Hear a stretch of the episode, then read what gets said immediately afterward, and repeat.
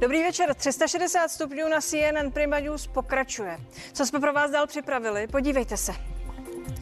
Kde končí soukromí a kde začíná veřejný zájem? Prezident Miloš Zeman tráví druhý den v nemocnici a o jeho zdraví se čile spekuluje, zatímco Hrad mlčí. Jak podrobně, jak často a proč má mít občan právo nahlížet do zdravotních záznamů hlavy státu? Pozvání přijali advokát Tomáš Sokol a poradce pro otevřenost veřejné zprávy Oldřich Kužílek. Zavázali jsme se k něčemu, co zjevně nehodláme dodržet. Takzvaný Green Deal rozděluje Evropu a míchá kartami ve volbách. Jak se postavíme k razantnímu snižování emisí, které bychom draze zaplatili vlastním komfortem? Můžeme se ze slibu Evropské unie vyvázat? Co by to přineslo?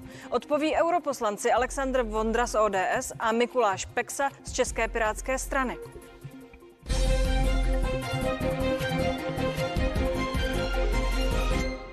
Prezident Miloš Zeman zůstává v ústřední vojenské nemocnici. Převezen tam byl včera okolo 11. hodiny dopoledne. Prezident údajně navštívil nemocnici už v pátek, kdy mu lékař doporučil nepřetržitou zdravotní péči. Ještě včera odpoledne se sem do ústřední vojenské nemocnice vydala za Milošem Zemanem jeho manželka Ivana. Donesla mu květinu a také tašku s oblečením. Podle zdroje deníku N byla prezidentova hospitalizace plánovaná. Minulý týden měl právě tady absolvovat vyšetření. Pan prezident tam byl na rentgenu a v tu chvíli se tato týdenní návštěva začala připravovat. Hrad ohledně zdravotního stavu prezidenta mlčí. Podle premiéra Andreje Babiše ale nejde o nic vážného. Se Zemanem prý mluvil. Myslím, že nejsou žádné obavy na místě. Není ani nikdy nebyl jeho zdravotní stav vážný. Nastoupil do nemocnice po konzultaci s lékaři. Bylo by lepší, kdyby pan mluvčí dal nějakou pozitivní zprávu. Nevím, já mu snad napíšu. Už včera se mluvilo o tom, že minulý pátek Zemana vyšetřil jeho lékař Miroslav Zavoral. Nemocnice to však nechtěla potvrdit. Platí, že nemocnice ctí zákon o zdravotních službách a nebude se k poskytování zdravotní péče pacienta vyjadřovat. Podle serveru aktuálně CZ by měl Zeman v nemocnici zůstat do pátku. Delší dobu v ústřední vojenské nemocnici strávil prezident naposledy před dvěma lety. Tehdy šlo o čtyřdenní rekondiční pobyt, po kterém lékaři oznámili, že je Zeman v dobré kondici. Jan Sochá, CNN Prima News. A naše pozvání přijali advokát Tomáš Sokol. Dobrý večer. Dobrý večer, díky, dobrý večer. Tu. A Oldřich Kužílek, poradce pro otevřenost veřejné zprávy. Dobrý večer, dobrý že jste večer. přišel. Pane Kužílku, co má vědět občan o zdravotním stavu svého prezidenta? Já si myslím, že prakticky všechno. To je nejvýše postavená osoba reprezentující všechny a nejenom to je to třeba vrchní velitel ozbrojených sil, který má mít trvalé schopnost reagovat v minutách na cokoliv. Eh, takže pokud zažíváme podivné situace, kdy po tornádu se dozvíme, že za tři dny bude reakce, nebo po Vrběticích se dozvíme, že za týden bude reakce, tak eh, já bych jako docela rád věděl, jestli ty prodlevy jsou dány třeba vědomým rozhodnutím, že si chci něco zvážit a vyjádřit se až po nějaké době, a nebo je to dáno něčím jiným. To prostě není legrace a může docházet k eh, docela napínavým momentům.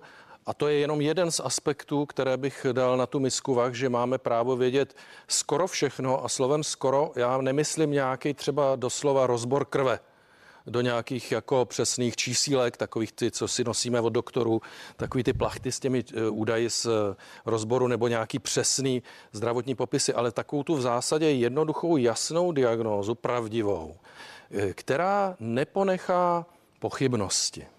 Do čeho, pane doktore, už občanovi nic není? Kde končí ten veřejný zájem a začíná soukromý Byť mluvíme o prezidentovi. Já to malinko tu otázku pozměním. Co občana zajímá, je jeho soukromá věc. Otázka zní, na co má právo. A občan v tomto státě nemá absolutně žádné právo na informace o zdravotním stavu kohokoliv jiného, i kdyby to byl soused vedle zbytu, anebo dokonce, i kdyby to byl prezident. Je na to celá řada zákonů, já ji to můžu vymenovat, které chrání soukromí a nemají v tomto případě žádnou výjimku, ani jako jsem někde četl, že jaký veřejný zájem zájem nebo něco takového. Prostě je to naprosto striktní. Začíná to povinným lékařským tajemstvím, začíná to tím, že ten člověk není povinným subjektem ve smyslu zákona 106 99 a na konci to končí trestním zákonníkem, protože neoprávněné užívání osobních údajů je trestným činem. Pane doktore, ale je to tak správně. Teď sledujeme situaci, která řekněme, že je výjimečná, neplánovaná, neavizovaná hospitalizace hlavy státu, jak jste řekl, pane Kužílku, vrchního velitele ozbrojených sil. Uh, už 48 uh, hodin sledujeme, že nic nevíme, tudíž spekulace se množí. Uh, nejde o výjimečnou věc, která si žádá zkrátka dobře vysvětlení a nějakého vzkazu občanům? To je otázka politická, ne nikoliv právní. Já prostě mohu konstatovat, že podle našich právních předpisů to v podstatě nejde, nejde to ani podle mezinárodních úmluv. A jiná věc je, že já si dokonce myslím, že by mi ta informace k ničemu nebyla. V ústavě máme možnost odvolat prezidenta, pokud je dlouhodobě neschopen vykonávat úřad což by předpokládalo, že bude nějaká lékařská zpráva, která bez jakékoliv diagnózy, bez jakýchkoliv odborných informací prostě konstatuje, že už není schopen. To je věc, které rozumím. Když se rozumím diagnozu, jestli má spalničky nebo žloutenku, no tak já z toho nic nevyčtu a tudíž nejsem schopen si ani udělat žádný závěr o tom, jestli je schopen vykonávat svoji funkci nebo ne. Já nejsem lékař. Pane Kužílku? Eh, já především řeknu, že teď by to mohlo vypadat, že pan eh, kolega doktor Sokol je tady nositelem nebo znalcem práva a já jsem jenom takový jako obecný názor. Není to tak. Já to právo znám v tomto smyslu troufám si říct hodně dobře. Myslím, že pan doktor je vynikající trestní právník, ale myslím si, že tady má trošku mezery. Naopak přesně právo popisuje ty situace, kdy máme právo to vědět. Můžu i říct vám přesně podle čeho, podle článku 9 odstavec 2 písmeno G obecného nařízení, které lid zná pod ošklivou značkou GDPR. Tam je to přesně napsané. Eh, žádná mlčenlivost se toho netýká, mlčenlivost má ten doktor, ale nemá i třeba kancelář prezidenta, mlčenlivost nemá žádná kancelář. No, ale jak se to dostane do té ústřední, kanceláře prezidenta od toho Ústřední vojenská nemocnice nemá žádnou mlčenlivost, to je prostě povinný subjekt, má nějakou informaci a pak se jenom zvažuje, jak převažuje ten veřejný zájem. A, a to je přesně popsáno, to jsou balanční testy. A jestli na jedné straně Tady máme příklady třeba předchozího prezidenta nebo předpředchozího, který prostě uh, poskytoval tyhle ty informace. Uh, tak už to je jenom dokladem toho, že ta balance převažuje. A i všude ve světě, v demokratických právních státech, je to tak, že informace i o těchto věcech zdraví těch nejvýznamnějších osob, které třeba potom v kritických okamžicích musí rozhodovat za nás všechny hrozně důležité věci, prostě jsou veřejnou Tedy věcí. teď mluvíme o ústavních činitelích. Eh, mluvím, a řekl bych v tomto smyslu opravdu jenom o těch nejvyšších, čili tady bych viděl prezident, předseda vlády, možná ministr obrany, možná eh, Možná říkal generálové. jste, že je to přesně nastaveno, tedy kde končí možná, kdo tedy, čí, ne, ne, o kom prostě, ty informace Já jsem jenom chtěl říct, že naopak rozporuju to, že právo to nedovoluje. Právo to přesně popisuje a dovoluje. Pane doktore? No, to se moc daleko nedostaneme, protože já jsem jasně citoval ty předpisy. Je to počínaje tedy tím, že prezident není subjektem, který je povinný podle zákona o svobodném přístupu k informacím. Není to ani ta nemocnice a teoreticky to může být prezidentská kancelář, ale vy jste se sama zeptala, a jak se to dozví? No ta se to samozřejmě nedozví, pokud jí to ten prezident nebude chtít říct prostě proto, že už podle ústavy nebo listiny základních práv a svobod má právo na ochranu soukromí a podotýkám, že tam není žádná výjimka, která by v tomto případě říkala, že to pro prezidenta nebo pro někoho jiného a neplatí. pokud by to nemohl sdělit, pan prezident, to přání, aby kancelář se pokud, dozvěděla. Pokud, pokud ho nezdělí, no tak ta kancelář v podstatě, když to dovedeme ad absurdum, tak jako zaměstnavatel by mohla chtít potvrzení od lékaře, že není schopen momentálně chodit do práce. A, a to jsme to teď spekulujeme, ale vy jste zmínil uh, kauzu pana prezidenta Václava Havla, to je 15-18 let, kdy jsme nahlíželi do dokumentace prezidentské vlastně poprvé. Byl to poměrně razantní zásah do jeho soukromí. On taky nebyl rád. Eh, pane doktore, eh, proč se to od té doby nějak jasněji nenastavilo? Protože Mluvíte řečí práva, na druhou stranu eh, fakt je ten, že v tuto chvíli to vzbuzuje řadu spekulací a novináři zkrátka dobře o tom, že prezident je v nemocnici a není v úřadě, musí nějak informovat. No tak o tom informují, že není v úřadě a že je v nemocnici. Otázka zní, jestli tedy skutečně je takový společenský zájem, aby v některých případech, v případech některých osob bylo prolomena celá ta bariéra. A není podle vás? Podle mě ne. Já jsem to tady říkal, mě to vůbec nezajímá. Mě zajímá pouze lékařské stanovisko o tom, zdali je nebo není schopen vykonávat svůj úřad. Já diagnozu nebudu přeskoumávat. Jak mohou a mají novináři v takových případech tedy informovat? Uh, mají především právo se ty informace dozvědět, mají je právo od těch institucí, které ty informace mají. Já tady musím opravdu zcela popřít to, jak to podává pan kolega tady. Uh, to tak právně prostě není a uh, to právo na informace tam samozřejmě dosahuje právě proto, že tam převažuje ten veřejný zájem jednoznačně a znova opakuju článek 9, odstavec 2 písmeno G obecného nařízení je potřeba si přečíst. Významný veřejný zájem, mezi významné veřejné zájmy patří uplatnění práv, e, ústavní právo na informace patří mezi ně. Ta linka právní dovoditelnosti je jednoznačná, žádné mlčenlivosti, žádné e, zdravotní e, lékařské tajemství tady nehrajou roli. To jsou prostě takové pohádky. To znamená, že nemá v tomto smyslu tedy ten ústavní činitel, v tomto případě pan prezident soukromí. Eh, do značné míry, a najdete to v, jaksi v odborné literatuře po celém světě, v demokratickém světě, ano, je-li někdo prezident státu, tak prakticky přišel skoro o všechno soukromí. Samozřejmě třeba hranicí je důstojnost. Jakmile by ta reference toho léka, té lékařské diagnózy se dotýkala důstojnosti, jak tam to, pr, tam to končí. Ale prostě dozvědět se je to třeba, nevím, teď si já vymýšlím, cukrovka typu takového v, rozva, v rozvinutí do nějaké fáze, eh, okamžitý atak zrovna přišel, proto je tady eh, eh, hospitalizován, tak to jsou informace, které máme právo se prostě dozvědět. Pane doktore, narazíme-li... Ty... Je to jednoduchá věc, pokud si někdo myslí, že to právo má, si ho zkusí vysoudit. V tomto státě nebude soud, který by uznal, že tedy je právo na tyto informace, prostě proto, že tady je celá řada zákonných bariér. A já se nech, nechci bavit o tom, jestli jsou správně nebo nejsou správně. Já si myslím, že ano, protože například to, co říká kolega, že se dozvím, že, že tedy ten dotyčný má nějaký atak cukrovky, no mě to nic neříká. Mě to pouze říká, že je marot. Ale jestli to nějak ovlivňuje jeho funkci nebo neovlivňuje, to, tomu nerozumím, protože tak... nejsem lékař. Jestli můžu, tenhle ten názor na eh, to, co to je právo na informace, považuji za velice zhoubný. Že někdo posuzuje, komu to k čemu je. Co mu je do toho? Ty informace se máme dozvědět a posoudit si je každý. Vy nikdy nevíte, který zrovna se objeví expert, který dovodí, že vrchní velitel e, ozbrojených sil a tato kombinace je vysoce riziková z nějakého hlediska. Já to nevím, samozřejmě. Pane chci si dělat názor. Ve Spojených státech, když někdo kandiduje na prezidenta, tak, tak dodává komplet eh, zdravotní ano. dokumentaci. Tam je to nastaveno. Eh, vy si myslíte, že to není správná cesta Ale, a možná tady v Evropě nepoužitelná? Já mám pocit, nevím to úplně přesně, ale pokud jsem to studoval, tak ve Spojených státech to také není zákonné právo občana, které by si mohl vysoudit. A může to být stejně jako u nás. Mám pochybnosti o kandidátovi na jakoukoliv politickou funkci a říkám, řekněte mi všechno o svém zdravotním stavu, abych věděl, jestli vás mám volit. A on řekne, já využívám svého práva na ochranu eh, osobních údajů, nic vám neřeknu, no tak já ho nebudu volit. To je jediné, co tam prostě funguje. Samozřejmě myslím si, že mohou mít občané zájem o tom, jaký je zdravotní stav kandidáta, nic proti tomu, ale je jeho svobodné rozhodnutí, jestli to těm občanům řekne nebo neřekne. Tedy teď sledujeme svobodné rozhodnutí pana prezidenta, že nechce, aby no. o jeho stavu věděli. Vy si myslíte, že to tak není správně?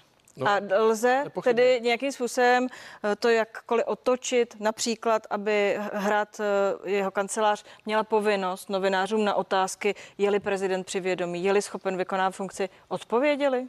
Eh, a tady dokonce dochází k dojmu, jako kdyby to nebylo už dávno upraveno. Přesně takhle, jak jste to tak řekla, tak je to podle práva a oni to musí dělat. Tedy... To, že tam je zrovna partička, která pošlapává veškeré zákony, který já aspoň sleduju, tak to je druhá věc. A jak to z nich jako vydupat.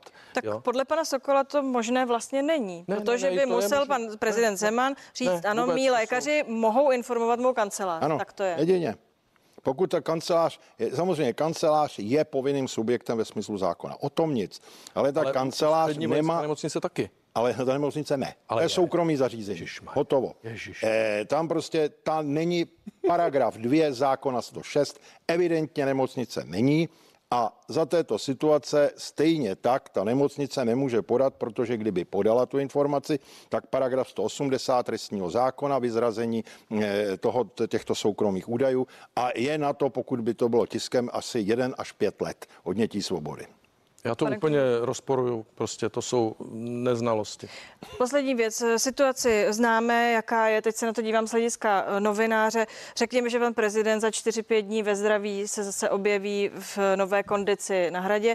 Nicméně teď jsme v této situaci. Jak tedy eh, postupovat? Eh, mají novináři dál se dotazovat a vyžadovat a dožadovat se těch informací? A nebo zkrátka dobře přistupujeme na tu situaci, jak je nastavena a počkáme? Nepochybně je potřeba se dožadovat práva. Mimochodem tady musí musím upozornit, že pokud pan předseda vlády řekl, že to není nic vážného, tak vlastně provedl všechny ty trestné činy. Protože to je, je totiž jedno ta informace, jestli říká, on je v pořádku nebo je to on tak, je v nepořádku. Jde, jako já Vědomte si ten paradox, pokud který řekl, tady vzniká. Pokud řekl toto hodnocení, tak ať někdo jiný posuzuje, jestli to má intenzitu trestného činu. Já se domnívám, že ne. Ale to už bylo na někom jiným a je mi celkem úplně jedno, jestli budou pana premiéra stíhat nebo nebudou. Jestli už ta informace byla do té míry konkrétně, já si myslím, že byla obecná, že to nebylo sdělení osobního údaje v pravém slova smyslu. Ale asi na základě informací, které se. To nevím, to prostě to to je potřeba si vyříct s panem ano. premiérem, o tom já nic nevím. Tedy? A jenom na vaši otázku je potřeba, aby novinářská obec se toho domáhala, domáhala se práv veřejnosti eh, na informace a mohla je potom komentovat a hodnotit a třeba s nějakými experty hodnotit, jestli takto disponovaná osoba je jaksi způsobila třeba k výkonu té funkce. Pánové, díky, že jste tu byli. Mějte se hezký, hezký večer. Děkuji. Děkuji.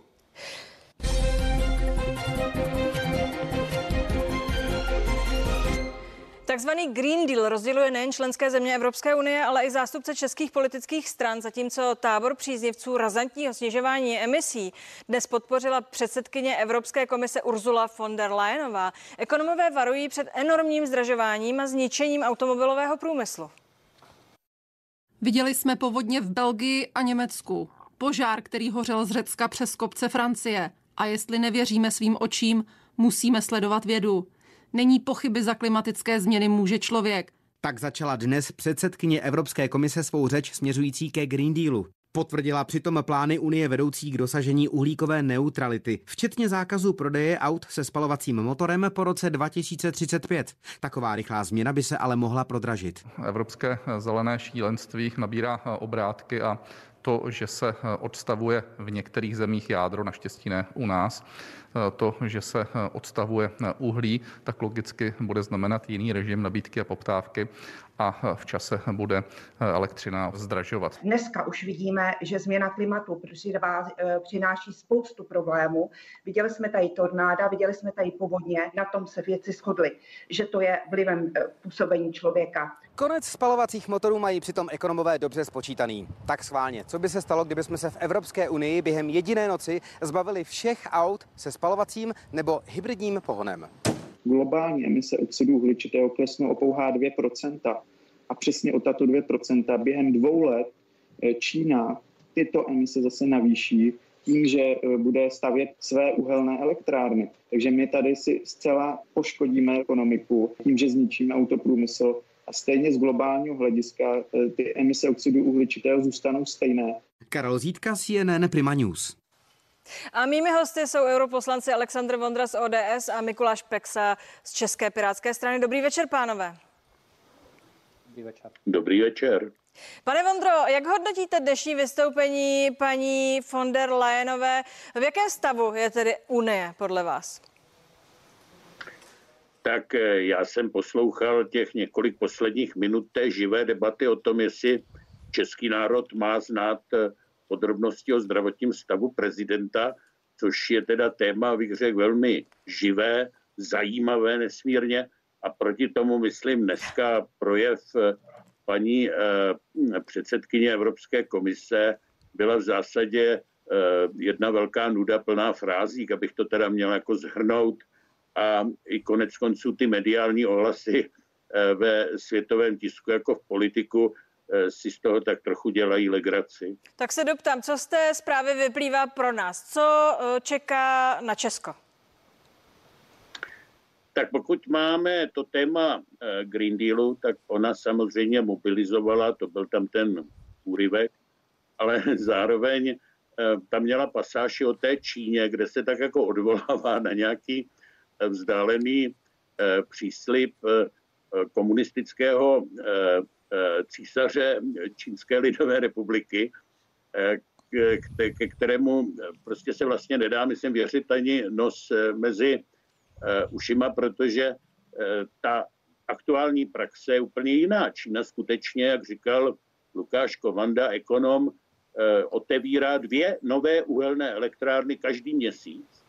Čili tady je skutečně ten problém, že se po nás, jak si chce, Eh, učinit obrovskou oběť za cenu nesmírných nákladů do roku 2030, 2035, eh, kdy Čína nebude snižovat vůbec nic a tudíž nepřijde žádné vykoupení pro ty lidi za tu oběť. A to si myslím, že je tu skutečně politický problém, který může zažehnout Eh, v Evropě skutečně smršť eh, sociálních nepokojů. Pane Pexo, eh, je to na vás. Sledoval jste stejný projev jenom jinýma očima a poslouchal ho jinýma ušima. Prosím, jak to čtete vy?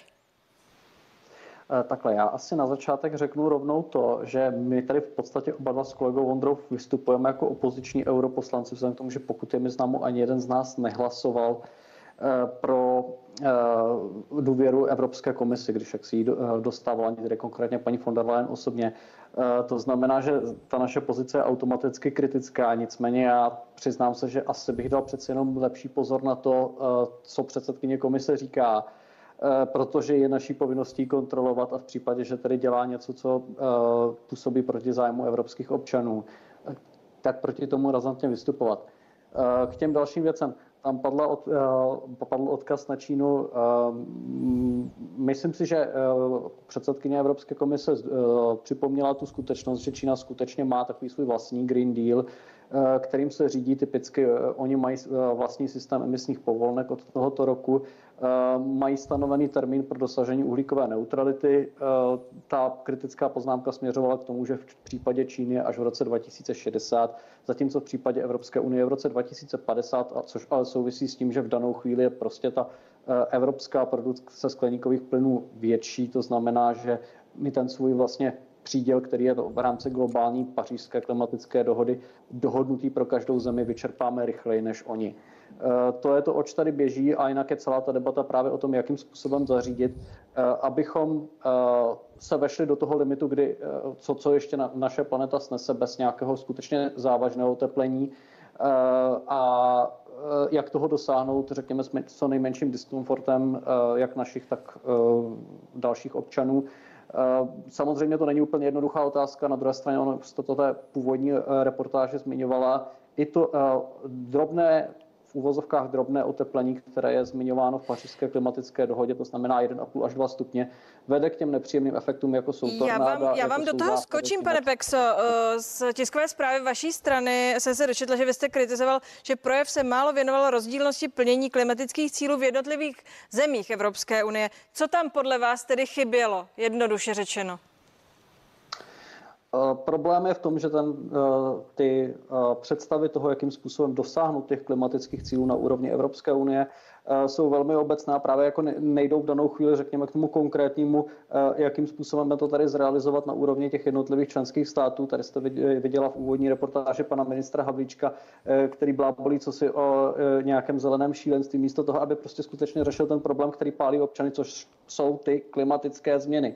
On by to měl řešit a neřeší to. A to je právě to, eh, co eh, Ursula von der Leyen jaksi nenášla odvahu pojmenovat a asi pojmenovat měla. Pane Vondro, eh, pálí naše občany klimatická změna, protože podle statistiky Česká republika nejhorší v tempu snižování emisí CO2. Tedy ptám se, děláme to dobře, reagujeme na tu výzvu dobře, chceme dělat to, co jsme se zavázali nebo ne? Tak já jsem dneska zrovna četl nějaký průzkum, co pálí české občany a ty pálí jaksi z 80% zadlužování prohlubující se státu a e, stoupající inflace, e, neboli tedy zdražování. E, klimatické změny jsou až někde na nějakém šestém, sedmém místě, trápí to asi 10% obyvatel proti tedy těm 80%, které trápí to zdražování. A je nepochybné, že to utahování opasků v zájmu naplňování klimatických cílů přinese jenom další zdražování. Že My už to vidíme v oblasti energetiky, budou stoupat ceny elektřiny, budou stoupat ceny automobilů, budou stoupat ceny paliv, budou stoupat ceny jídla, čili to jsou všechno základní životní potřeby. Já neříkám, že nemáme bojovat proti změnám klimatu, ale dělejme to prostě racionálně, dělejme to tak, aby uh, nás to skutečně tady nepoložilo, zejména střední třídu. Promiňte, tedy, tedy jak? Uh, velmi stručně, jasně. Není to to, k čemu jsme se zavázali. Jak? No ne, no tak pozor, pozor. My jsme snížili jako Česko emise CO2 o 40% proti té uh, úrovni z roku 90, zatímco západní Evropa to snížila jenom o 30% že ta vláda naše nedělala teď vůbec nic poslední roky a e, vlastně ty emise narostly za, řekněme, asi 4 nebo 5 let o 1%, zatímco třeba Švédové nebo jiní to snížili asi o půl procenta, e, to je pravda. Jo? A za to můžeme vládu právě kritizovat, ale znovu říkám, my jsme snížili o 40%, zatímco západní Evropa jenom o 30% v tom celku. Pane Pexo, za debata o klimatu, to, k čemu jsme se zavázali, má zjevně víc rovin. Pojďme zůstat u té roviny praktické. Nevyrábět auto se spalovacími motory, zdražovat pohonné hmoty, vsadit na elektromobilitu. K tomu všemu se chystají. V Německu čekají, jak dopadnou volby. Eh, tady na nás to působí jako strašák. Eh, jsou tyhle věci ve finále v tuto chvíli dobře pro život lidí, těch voličů, které teď se taky budete eh, potřebovat snažit oslovit v nadcházejících parlamentních volbách? Já bych skutečně rozdělil ty jednotlivé otázky, které jste tady zmiňovala, protože ono je to jako uh, řada jednotlivých věcí. Uh, co se týče toho konce spalovacích motorů, ten se diskutuje směrem k roku 2035. Zároveň je pravda, že už v roce 2016 představitelé uh, automobilky Volkswagen říkali takové věci, jako že v podstatě vyvíjejí poslední generaci spalovacích aut. To znamená, že ten diskutovaný zákaz, který tady zmiňujete, vlastně bude celkem nepodstatný vzhledem k tomu, že v tom období už se stejně žádná spalovací auta nejspíš vyrábět A nebudou. koupí si někdo to elektroauto za ekonomické situace v eh, naší zemi? Jsem o tom poměrně přesvědčen, že ano, vzhledem k tomu, že cena těch elektroaut jde dolů, předpokládá se, že zhruba kolem roku 2026 se vyrovná s těmi spalovacími auty. To znamená, eh, to je ta perspektiva, o které se tady bavíme skutečně. Je to období zhruba za 15 let a od té doby se ta technologie ohromným způsobem vyvine a vyvíjí. Eh, konec konců vzpomeňte si, jakým způsobem vypadaly auta před 15 lety a jaký skok od té, eh, od té doby udělali. Tak zhruba něco podobného nás čeká a nelze to hodnotit, nelze to hodnotit současnýma očima. Eh, pokud jde o ty současné aspekty, eh, já si myslím, že řada lidí minimálně na úrovni Evropské unie si to uvědomuje. Eh, typicky v tom balíčku, který má řešit dosažení těch cílů z roku 2030, je už zmiňován sociální fond, který má právě ty problematické ceny elektřiny adresovat, aby nedopadly na ty nejchudší obyvatele naší země. Eh, nám obecně se tahle myšlenka líbí a byli bychom velice pro, eh, řekněme, nějaké navýšení toho fondu, protože v danou chvíli to spíš vypadá tak, že ty peníze, které se tam, eh, které se tam diskutují, skončí v kapsách těch velkých uhlobaronů jako výpalné za to, aby tedy nějakým způsobem tu transformaci dovolili. Pane Vondro, to, co říká pan Pexa, je to podle vás reálné? Jsme, připomínám, že jsme v Česku. Vy ne, ale my jsme v Česku. Nemyslím si, že je to reálné. Je to samozřejmě reálné, že eh, kolega Pexa nebo já budeme mít na to, abychom si koupili elektromobil, ale eh, my jsme politici, eh, nejsme prostě investoři ani rádci těm, do čeho mají investovat, ale máme mít na zřeteli skutečně obyvatelstvo této země. A co já tvrdím, je, že ano, oni se dorovnají ty, elektro, ty elektromobily cenům aut spalovacích motorů, ale ne tak, že by klesly tak na tu cenu dnešní Fabie, ale tak, že eh, vlastně vyrostou ty ceny aut se spalovacími motory a, eh, a bude tlak na to, aby se zdaňoval benzín a, eh, a nafta. Takže budeme platit prostě dvakrát tolik. To je ostatně prostě přesně z těchto důvodů. Management mladoboleslavské Škodovky už oznámil, že vlastně nebude vyrábět Fabiu kombi v tom eh, běžném eh, provedení se spalovacím motorem. Čili eh, ty, vlastně ty auta těch nízkých kategorií se přestanou vyrábět a pak samozřejmě budou k damání jenom ta velmi výkonná auta se spalovacím motorem a ta nejlevnější auta, ty největší elektromobily budou v té cenové hladině.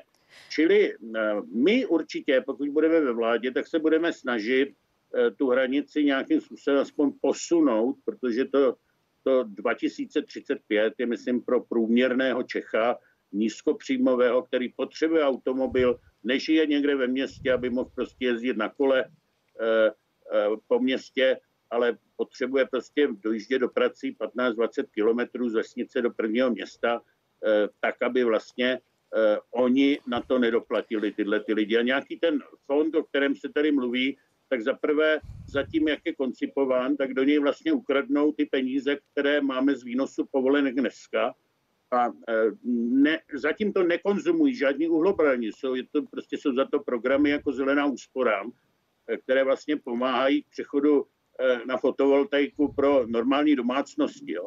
Tak my jsme si jako tohleto jako pojmenovali pravým jménem.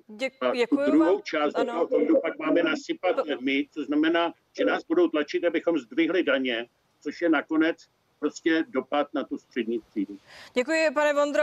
Pane Pexo, předpokládám, že vy v tomto bodě nesouhlasíte a pokud byste vládli, tak budete dělat všechno pro to, aby se dodrželo to, na čem jsme se dohodli s Evropskou unii, tedy do roku 35 snížili ty emise tam, kam na jsme je chtěli jsme poslat. Nedohodli, na tom jsme se nedohodli. To je jenom návrh. Špatně.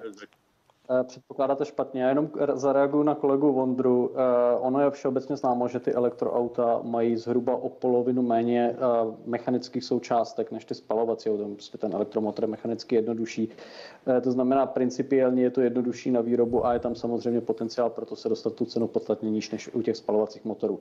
Konec k tomuhle tomu tématu. Ne, nedohodli jsme se na tom. Ten balíček, tak jak je teď, je předložený návrh komise. To znamená něco jako vládní návrh. A pořád o něm ještě Evropský parlament může mluvit a pořád ho ještě může upravovat. To znamená, my se tady bavíme o tom, jak ten balíček má vypadat a samozřejmě, že se budeme snažit, aby ty dopady na přesně ty lidi, které jste zmiňoval, to znamená ty, kteří potřebují dojíždět do práce, ty, kteří prostě uh, mají nižší příjmy, to znamená pro ně ty, uh, pro ně ty uh, výdaje za energie jsou významnější, tak aby přesně na tyhle ty lidi ten dopad byl minimalizován.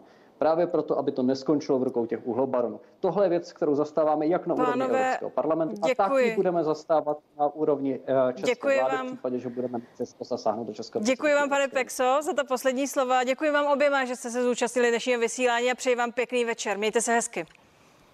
Také děkuji. Díky za pozvání. Dobrou noc. No to je z dnešních 360 stupňů vše. Nenechte si ujít zprávy ve 22 hodina. Já se budu těšit zítra na viděnou.